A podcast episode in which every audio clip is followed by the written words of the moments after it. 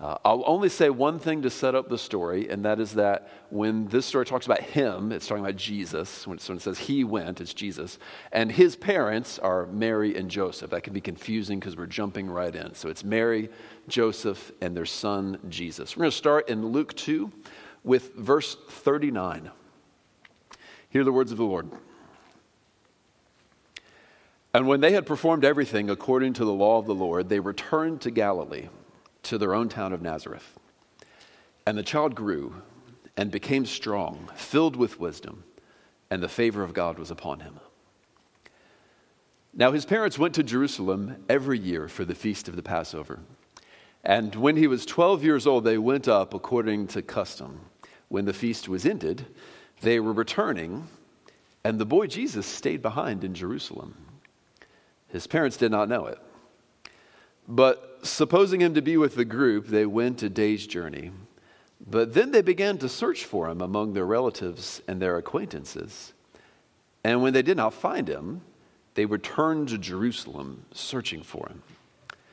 And after 3 days, they found him in the temple, sitting among the teachers, listening to them and asking questions.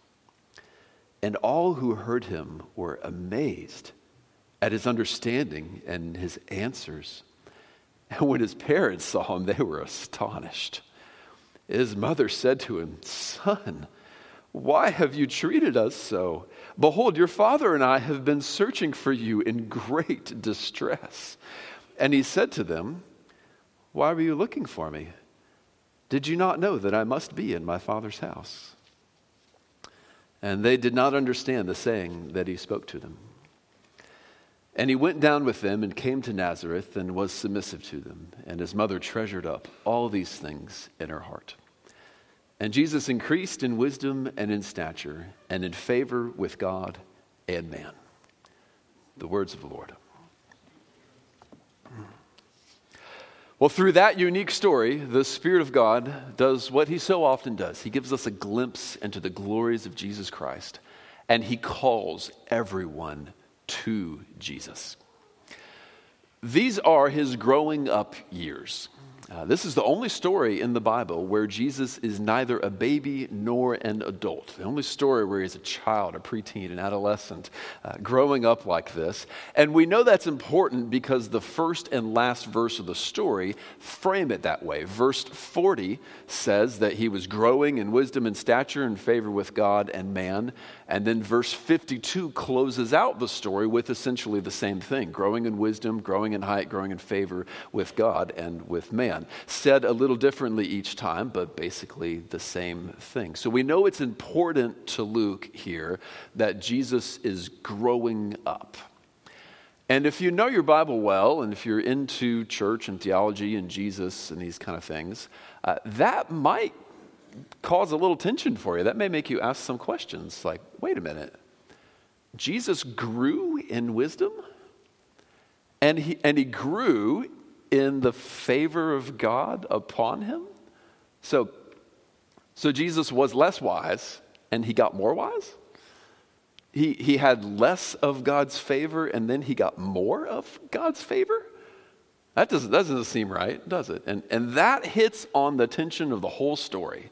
The tension of this story is that he is fully God and fully man, and that's causing all sorts of things to go on here. So this is a very important teaching in the Bible about who Jesus is. And kids, when I was your age, I had a Sunday school teacher who just, blessed woman, who drilled it into my head. He is 100% God and 100% man. He's not 50-50 God and man. He's 100% God and 100% man. So he's fully God, he's fully man. And in this story, he's, if it's hard to wrap your mind around that, he's fully God and fully a 12-year-old boy. That's really hard to wrap our minds around. But if he's 100% man, what do people do? Well, people start out as a fetus in the womb, and then we're born, and then we grow, and we get bigger and bigger, and then we become an adult, and that's how it goes. And those of us who do this really well grow in wisdom along the way. And those of us who do it really, really well grow in wisdom quickly, and their fathers become very delighted in them. Some of you know what that's like, to have kids or grandkids, and they get not only bigger, but wiser. And you're like, whoa, I didn't think I could be any more delighted in you, but I am, right? One minute, I know what this is like. And one minute, I'm holding my son, and I'm tickling him, and having so much fun, and thinking, I couldn't possibly be more delighted than I am in this little boy. And then he's 10 years old, and he learns how to mow the lawn, and he just goes out and mows the lawn without being asked to. And I'm like, I didn't think I could be any happier, but like, he's growing in wisdom, and it makes me so glad and delighted. And if you're a parent or a grandparent, you probably know that feeling as well. Well, Jesus did that age perfectly, because he was the perfect man. It means he was a perfect 12-year-old boy.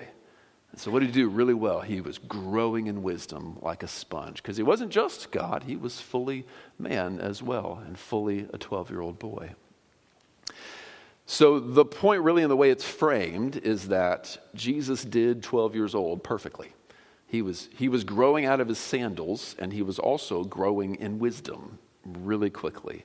And that age, those awkward years, are the frame for this whole story. So here's what happens. His parents, as we already know, are very devout people. We saw in the last story, they went to the temple to offer sacrifices, and we saw times before that they did very devout things. When there was something you needed to do in the law, they went and they did it. And so every year when there was a Passover, they'd make the journey to go to Jerusalem, celebrate the Passover, and then they'd make the journey back home. And so here we are, his 12th or so time doing this.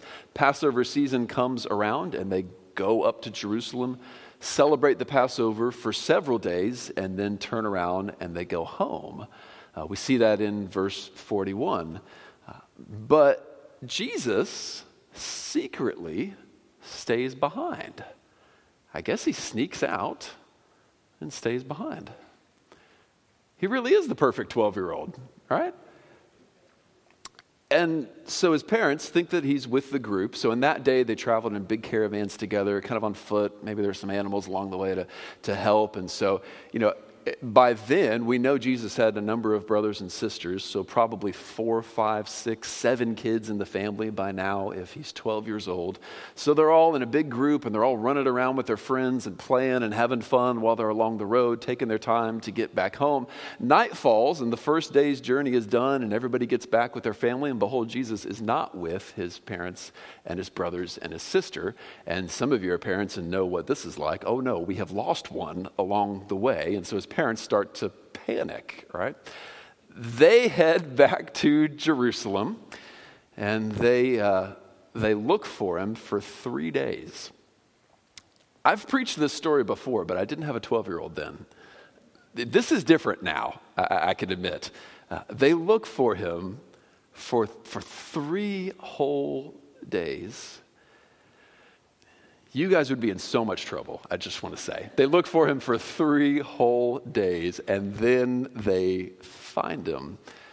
And when they find him, he's in the temple, of all places. And he's sitting there among the teachers, who would be scribes and rabbis and people who knew their Old Testament, had multiple books of the Old Testament memorized. Many of them had the first 5 books of the Bible memorized.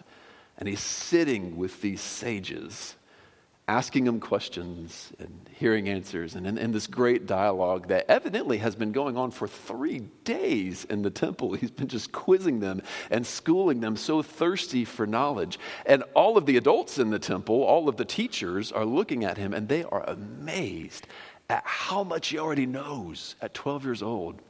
And how good his questions are. Their style of teaching just revolved around the students asking good questions. And here he is asking incredible questions.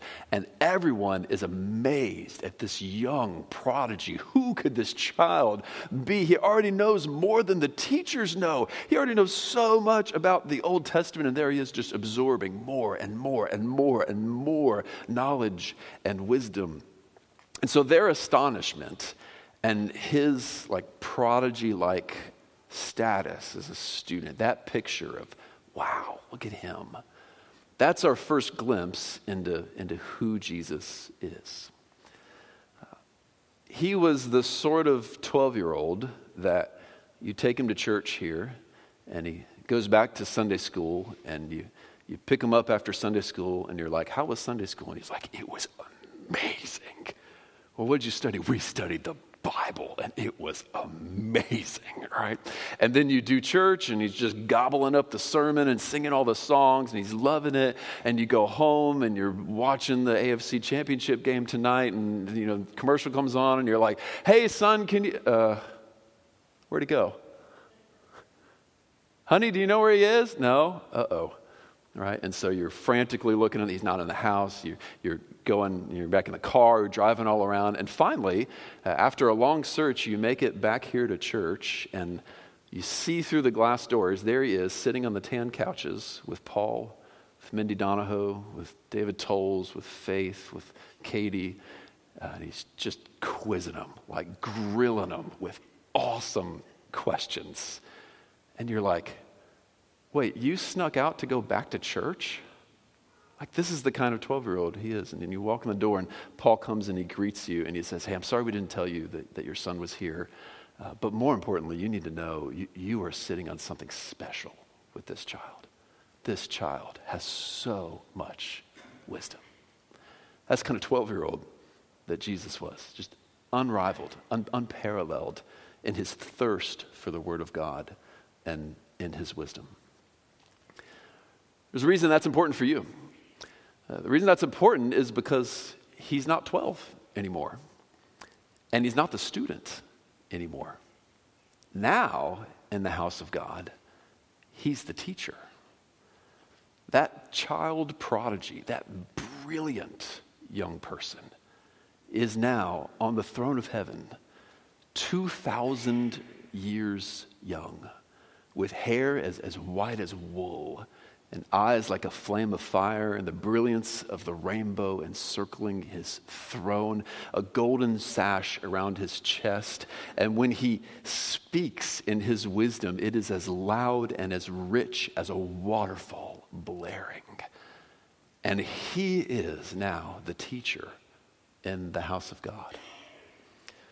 So if you're a Christian, the one whose feet you sit at is that prodigy, that wise one, that brilliant one. Now you have the way to wisdom. Now you have the path to wisdom, because the wisest one to ever walk the earth is your teacher. I bet you want a teacher, maybe right in this pulpit, or maybe in Sunday school, or maybe elsewhere in your life. You're looking around YouTube for good teaching videos. And I bet what you want is a teacher who can just blow your mind with wisdom. Like, wow. I did not know that. I didn't know that was in there. That's amazing. That's how you want to feel after good teaching. And the good news for every Christian is that the one whose feet you have come to, Jesus Christ himself, who with an open hand through his word teaches all of his own, that guy is your teacher. He's the one whose feet we're sitting at. So the first glimpse we get into Jesus then is that he is exceedingly wise. He was exceedingly wise as a student, and now he's exceedingly wise as the teacher in the house of God. Do we see then enough to give us confidence in what this word says to us? And how much attention we ought to give to it every morning or night when we're opening it to read it. And every time it's read in our worship services and in your Sunday school classes and in your Bible studies, you are reading the words who come from that wise sage, the one who at 12 already had more knowledge than we do and already was ready to teach us, and now, even in his humanity, is 2,000 years old in his wisdom. That matters, because I know for a lot of you, when you're reading your Bible, there's little parts of it that you get and big parts that you don't, right? You try to read through that thing in a year, and it's like, all right, I read 4 chapters today. I understood 2 verses of that, all right? That's a common thing for us, and if that's how you feel, you're not alone. The point we can grab from here, though, is that 2 verses that you did get, the nugget of gold that you did get, is valuable, is highly valuable, worth clinging to, worth prizing, because they come straight from the mouth of this one who at 12 was amazing even his teachers. So when you're reading that Bible in the morning, have confidence in this word. When it is preached here in the pulpit, whether it's preached well or preached poorly, the words themselves in the text have such a high value and are worth everyone in the room prizing, cherishing, and taking so seriously. I hope it gives you confidence also if Jesus is the wise sage and the best teacher that there ever was in history, and he's our teacher. I hope that gives you confidence in his ability to answer the big questions in life. That's important because the cultural currents of the world are always going to push against us in a way that makes us feel like our answers are not as good as their answers. But if our teacher is the one that was amazing all of the scribes and the Pharisees, now, our teacher has the better answers to the big questions of life. This is one of the things that drew me to following Jesus and drew me to the Bible. I was in college, and I really wanted a lot of things to be true. I really wanted men and women to be the same thing. That was like the cry of my heart. Why are they different? I want to be the same thing, and I really wanted several other things to add up a certain way. I wanted people to be free to do whatever they wanted, but then I was looking around the world and seeing that the male students and female students at college acted very differently, and that the friends I had that were doing whatever they wanted, that did not work out very well for them. And so the world itself was refuting what I wanted to be true. Like, my answers to the big questions didn't square with what I was seeing. And on the other hand, I was reading the Bible and considering it, and its answers to all those questions I liked less, but they made more sense with what I was seeing. And the Lord just slowly and patiently showed me, I have better answers for you than the world does. And he used those years to just solidify my commitment in the Bible by showing me that his answers are better than the answers that the world gives to us. And if you have big questions, it's much the same for you. We all have the big questions, right? Why do we have consciousness, and why am I alive, and it seems like I have a soul or something? What's going on there? Well, materialistic science-based ideology isn't going to answer that. It can't explain why it really does seem like you have a soul and why we're all conscious and making decisions, but the Bible can explain that. Why is there evil and suffering in the world? That question plagues so many people. And the Bible has the very best answer, because its words come from that child prodigy who's now 2,000 years old. Why are men and women different from each other? And what's going on? Why did God make two genders? What's going on there? The Bible has better answers for that than any system in the world, and so on and so forth. The big questions you have, if we would sit at the feet of the wise teacher, he would give us the very best answers. So you got those questions. My advice for you, look to the Word of God, because it is coming forth from that wise sage himself. He is the Word by which the world was made, and even the Word itself, inspiring these words through his Spirit. And his answers are the better answers. Some of you, that matters really particularly because you've come to Christ either in middle or later years in life, or you've been a Christian for a while, but you had a time of rebellion, and now you've come back, and you want to follow Jesus faithfully. But you're looking back, and you know, okay, I made a big mistake here, and this was really wrong. I did some very foolish things, and I'm still reaping what I sowed in those foolish years, right? So, I made a mess of life for many years. Now my life is a mixture of mess and good. But I may have years ahead of me, and I want to do these remaining years right? That's the place that many of you have been in or are in even right now. And the way you learn how to do life well for those remaining years is to sit at the feet of Jesus and let him teach you wisdom. The Proverbs say the fear of the Lord is the beginning of wisdom. And who is the Lord? Jesus Christ is the Lord. Holding a reverence in your heart for this 12-year-old who amazed his teachers and who is now seated on the throne. Taking his words even in the Proverbs and in the Psalms and cherishing them, hiding them in your heart. There are the answers you're looking for to do the remaining years of life well, even if you've made a mess of the years past. For his wisdom, it makes wise the simple, and he gives it to all who are willing to seek it. So look there. Look to this 12-year-old to teach you wisdom. This matters for a lot of us when unbelievers ask us hard questions. Some of you have honest people in your life who are asking honest questions, but the questions are hard and you don't know the answer to their questions. And others of us are being asked questions by people who have more of a hostile intent. They're trying to trap us with their questions. We saw that happen in a hockey game this week. Some of you know that story. This guy got all these questions thrusted on him about his faith. So some of us have honest questions that we don't know the answer to. Others of us have traps in the form of a question being sprung on us, and we don't know the answer. And when that happens, it feels like, okay, I don't know the answer, and it feels like there must not be an answer, right? It feels like they got me because I don't have an answer to this. But if our teacher is this wise sage who was once the child prodigy and is now seated on the throne, we can have confidence that there is an answer to that question.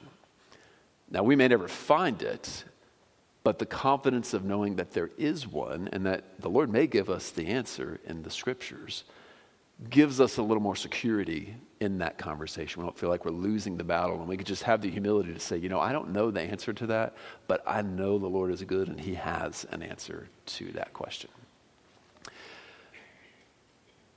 That means then that as we answer those difficult questions, the beginning of the wisdom we need is the fear of the Lord. It's the fear of Jesus Christ. If we can maintain in the midst of all that pressure that comes on when you don't know the answer to what they're saying, and we just still walk in the ways of Jesus and say, I don't know the answer, but I do trust him.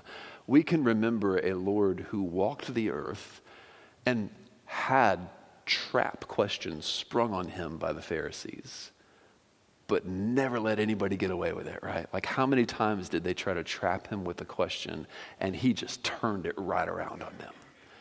Well, that same Lord is your teacher. And if he were there in the flesh speaking with that person who is grilling you, he could turn around every one of their questions. So point here is that the fact that you may not know the answer to that question does not mean there isn't an answer. It doesn't mean that Jesus isn't strong enough and wise enough to win that debate and answer all those questions. So look to him, have confidence in him, even if you don't know the answer yourself.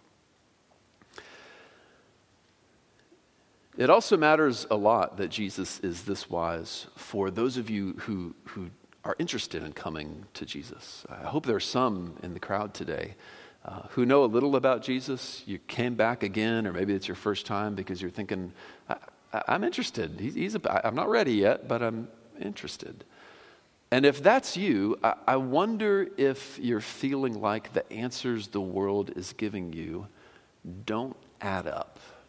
There's just so much contradiction in what we're taught by the world. Whether you're sitting at the feet of the mainstream media, you found a little niche in social media that's teaching you whatever, any corner you turn, the answers you're getting there are contradictory and nonsensical.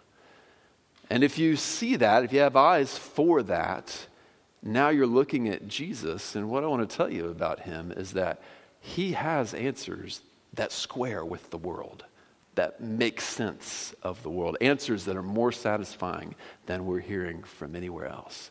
This is just one of the many glories by which he is calling you in, saying, I hold in my hand better answers. I have better things than that, he says, but I hold in my hand better answers. I wonder if that's compelling enough to you to pull you in and give you a love for him. So that's our first point then, that Jesus is exceedingly wise. He is worth sitting under. He is worth spending the rest of your life sitting at his feet. If he were 12 and he were still here right now, we would sit at his feet. And how much more now that he is who he is. All right, let's move on in the story. In verse 48, where we pick up, his parents have found him in this very state in the temple, quizzing the teachers, amazing everybody with his knowledge. And it says when they find him, they're astonished. They're like, what? Just amazed. And then his mother in verse 49, comes to him, and I mean, she gets points here too. This is the perfect mother of a 12-year-old as well. She says, "Son, why have you done this to us? We've been searching for you in distress for 3 days. I remember one time I rode my bike around the neighborhood, and I didn't tell my parents, and it didn't come home, and they were wondering where I was, and they searched for several hours, and they finally found me in the neighborhood, and it was the same thing. Why didn't you tell us where you were? We were so worried. We called the police because we didn't know where you were." And she's just fretting really at him. "Why did you do this to us?" And he looks to her, and man, if you're a kid here today, this must be so much fun. He looks to her and he says, "Mom, why were you looking for me? Didn't you know that I must be in my Father's house?" Like, ultimate burn on his mom, guys. Ooh. And he gets away with it. And his parents don't understand. It says in verse 50, they didn't understand the thing that he said. I told my kids, like, guys, in church tomorrow, you're going to hear a story about Jesus correcting his mom and getting away with it. He gets away with it, and they don't understand what it is that he's saying to them. We're seeing there that at this point in his life, at 12, he has a better understanding of who he is than his own parents do. They had the angels and the prophecies and the revelation, and they had a pretty good understanding of who he was, but now we're seeing he gets it more deeply than they do. Mom, Dad, you guys are my parents, and I love you, but God is my Father, and you should have known that this is where I would be. This is where I belong, in the house of my Father. And so the point that he's telling us there, what he understands about himself, and his parents don't fully understand, what we need to understand about him, is that God is his Father, and he is God's Son. That's why he refers to the temple as my Father's house, because he's the Son of God. That tells us many things about him that are filled out through the rest of the Bible, and a teaching in the Bible we call the Trinity. And several other things as well that I can lay out for you. Kids, you need to know that the Trinity is one of the most important and difficult to understand teachings in the whole Bible.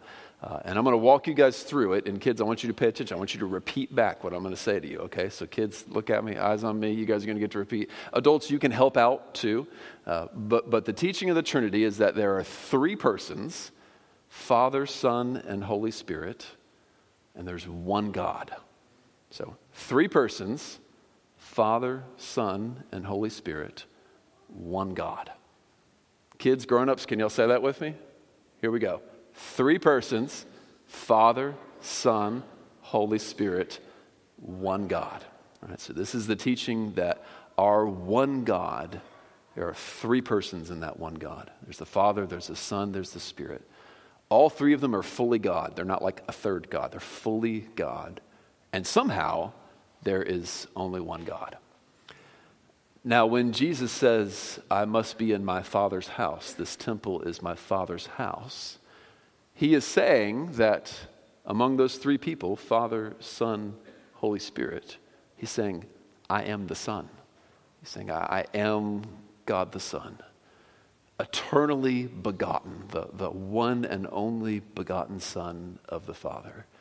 Here I am in the flesh, he's saying. So that's one very important thing he's saying about himself, that he is very God of very God, as the men of old used to say, the begotten Son of the Father. When it comes to the Father, the Son, the Holy Spirit, he is the Son, and so he is even God himself. That's one thing he means when he refers to God as his Father. There's a second very important thing that the Scripture means when it refers to the Son of God. And we've talked about this some. It's a big point for the book of Luke.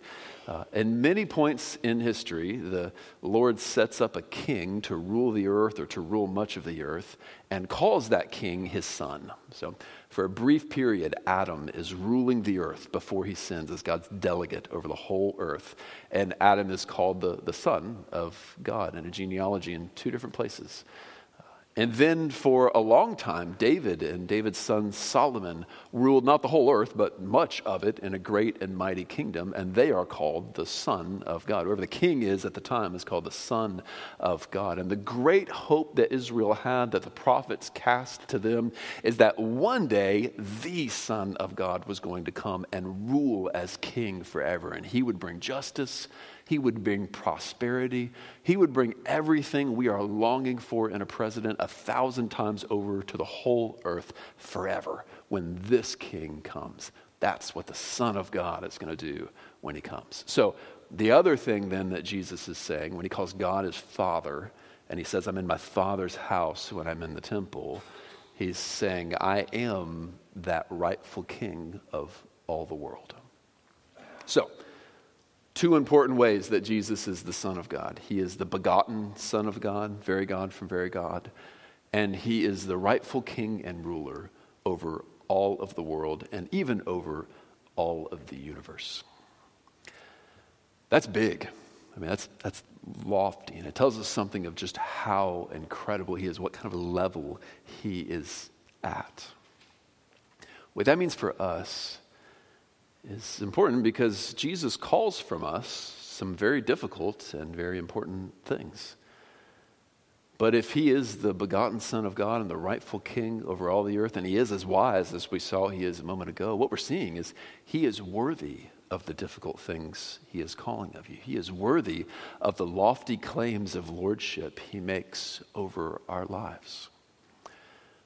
Now that's big if you're considering coming to him, because there is always some way in which he is calling you from what you used to be to deny it and look to him as Lord.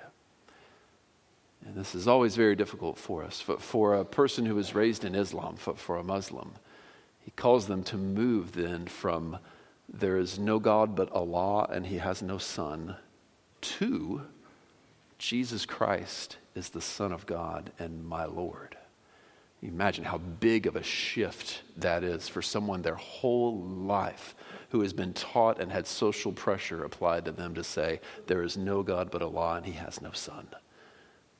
But Jesus says even here, if he is the Son of God, he says, I'm worthy of calling that to you. And he reaches out to every Muslim who hears his word, and he says, it is a big thing to turn from what you have been taught to me, but see, he says, I'm worthy.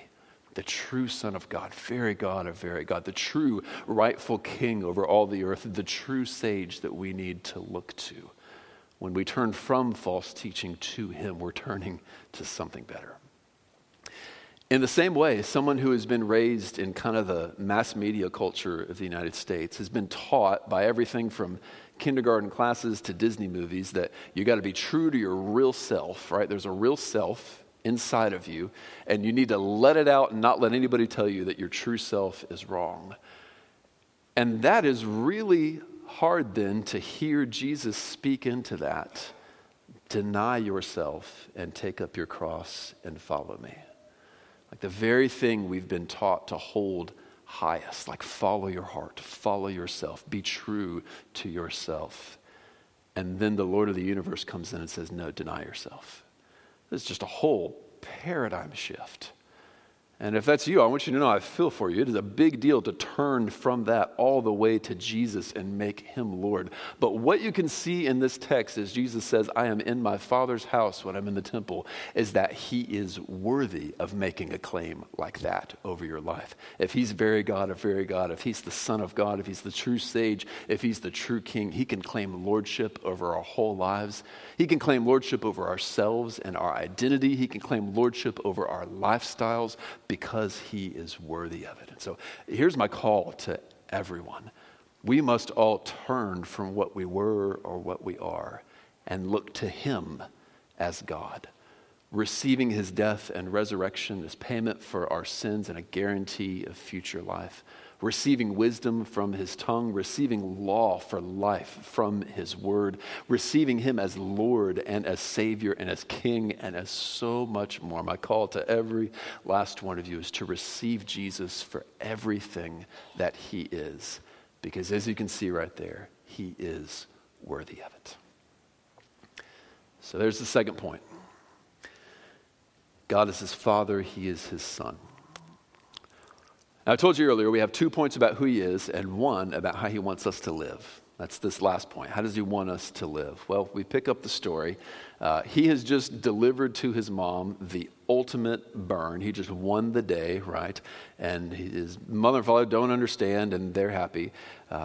They go home next. Now, you might think, okay, in this whole story, Mary and Joseph are his parents, right? Luke switches from calling them Mary or Mary and Joseph to his parents. And so his parents go up to Jerusalem, and his parents look for him, and his parents find him in the temple. And then when Mary speaks, it's not Mary, it's his mother spoke to him. And so there's this emphasis on they are his earthly parents, all building up to him saying, didn't you know I'd be in my Father's house? All right, so there's a point there. The Lord is more his Father. God is more his Father than Mary and Joseph are his parents. So you might expect the story to end with them saying, okay, I guess you're home now. We'll go home. You guys, you don't need to follow us anymore. You can stay here and, you know, we did our part. It's over with. But that's not what happens. Instead, it says in that last verse there, he goes back home with them. And he's submissive to them. He follows them. And even that Mary treasures up all of these things in her heart. I don't know if, Luke did the investigation in these things, and I don't know if he just sat with Mary as an old woman and said, tell me the story, and just heard so much delight in her heart over it that he says she treasured it up. But one reason or another, Mary is not frustrated at her son. She is delighted in her son. He comes back. He follows them. He submits to them. So we're seeing there a tension that comes at that age. When you're 11, 12, 13, you're starting to figure out that your parents don't know everything, and that's difficult, and it's difficult for your parents also. And you're starting to sense, if you're a believer, a closer connection to God than even you have to your parents. You're becoming your own person. And so there's a sense in which my mom and dad love me and they're my parents, but God loves me even more. And that becomes real to you at that age and creates a certain amount of tension in anybody. That's the tension we're seeing here with Jesus. Mary and Joseph are his parents, and God is his Father at the same time. Well, kids, if you feel like your parents don't get you at that age, you need to know that Jesus' parents didn't understand him either. We see that in verse 50, right? They didn't understand the saying that he said to them about his identity. But he did go home with them, and he did continue to submit to them and follow them as his parents. And so we see there how he is calling us to live. On one hand, honor your mother and father. On the other hand, be even more loyal to God. Or if we were to say it in the inverse, God is your most important allegiance, but you still have to honor your mother and your father. We see that in the way he handles that tension there. This teaching is there throughout all of the scriptures. It may be most pointed in the Ten Commandments. It is so important to the Lord that we honor our parents that one of the Ten Commandments is honor your mother and your father. And that's not given to children, it's given to all of Israel. Honor your mother and your father. And then in the book of Ephesians, late in the book, Paul references that command and he applies it to children in the household. And he says something slightly different. He says, children, obey your parents in the Lord, for this is right. And then he references that command that comes with a promise. And so we add these up, and what we see is that there is a bit of a difference between honor and obedience. Honor is that respect that you give that shows somebody, I respect you, and shows other people around, I respect this person. Obedience is doing what they tell you. So we add all this together, and we see when we're children, when we're in our parents' house, we both honor and obey our parents. And then you get out on your own, and you're not a child anymore, and so you don't obey your parents anymore, but we still honor our parents. That commandment was given to all of Israel. So the short version of that is that if you're an adult, the Lord calls you to honor your parents. If you're a child in your parents' house, Lord calls you to honor and obey your parents. What that means then practically for us is that if your dad is an unbeliever, the way you share the gospel with your dad should look different than the way you share the gospel with other people. Your dad should hear the words that he is a sinner in need of salvation in such a nuanced way that he knows his child is not dishonoring or disrespecting him. Because there's a special relationship there, isn't it? So it's going to look a little different than it looks for anyone else. Now, your greatest allegiance is to your heavenly Father, right? Just like Jesus was. So if your dad's not a believer, you got to share the gospel with your dad. It doesn't mean don't share the gospel with him because you got to honor him. You don't want to upset him. No, it means that when you do, it needs to look a little different than it does for anyone else. Kids, this means you got to do what your parents tell you. You heard it straight from the preacher. Sorry, guys. And it means something more than that, too. Because you guys are growing up, and you're bringing us a lot of delight when you do it. It means that there's going to come a day, and for some of you who are a little older, it's probably already come. There's going to come a day where hopefully you still cherish what we teach you, but you'll move from going to church and reading your Bible and doing all the churchy things because mom and dad brought you, to doing it for yourself because you've developed a love and allegiance for Jesus yourself. And so there might come a day, and I actually hope there does come a day for you, where you say, you know, at the end of the day, I love Dad, and I love what he's taught me about Jesus, but at the end of the day, it doesn't matter what Dad says about Jesus because I love Jesus. And that's what we want for you. We want the day to come where you love Jesus more than you love us, in the same way that Jesus showed more loyalty and affection to his heavenly Father, even than he did to his earthly mother and father. Let me tell you a story that I think illustrates that in my own life. I was raised in the United Methodist Church, which means that when I was a baby, I got sprinkled, and they called it baptism, right? I'll be generous and say they baptized me as a baby, but we all know that's not real baptism, right? Okay. So they sprinkled me as a child, and that kind of counted. And then when I was 12 or so, I came to Christ, and they said, great, you came to Christ. And they didn't baptize me then when I came to Christ. And so I grew up, and they taught me a lot. They taught me to love Jesus and love my Bible. They drilled that into me, some basic theology they drilled into me. Great stuff. I start studying my Bible, and lo and behold, I hear the Bible telling me that we get baptized when we come to Christ, and that sprinkling isn't baptism, but being immersed in water is baptism.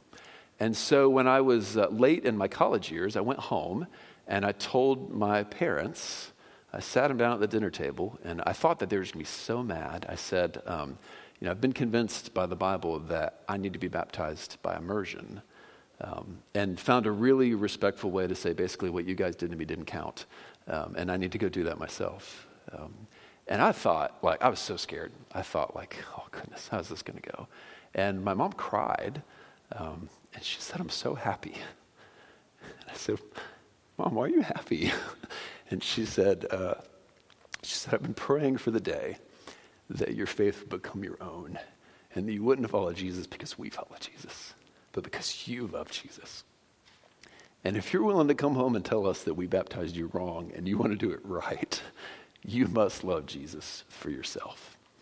So they saw that day a loyalty in my heart that was greater to God even than it was to them. And I thought they'd be so upset, but they were so happy.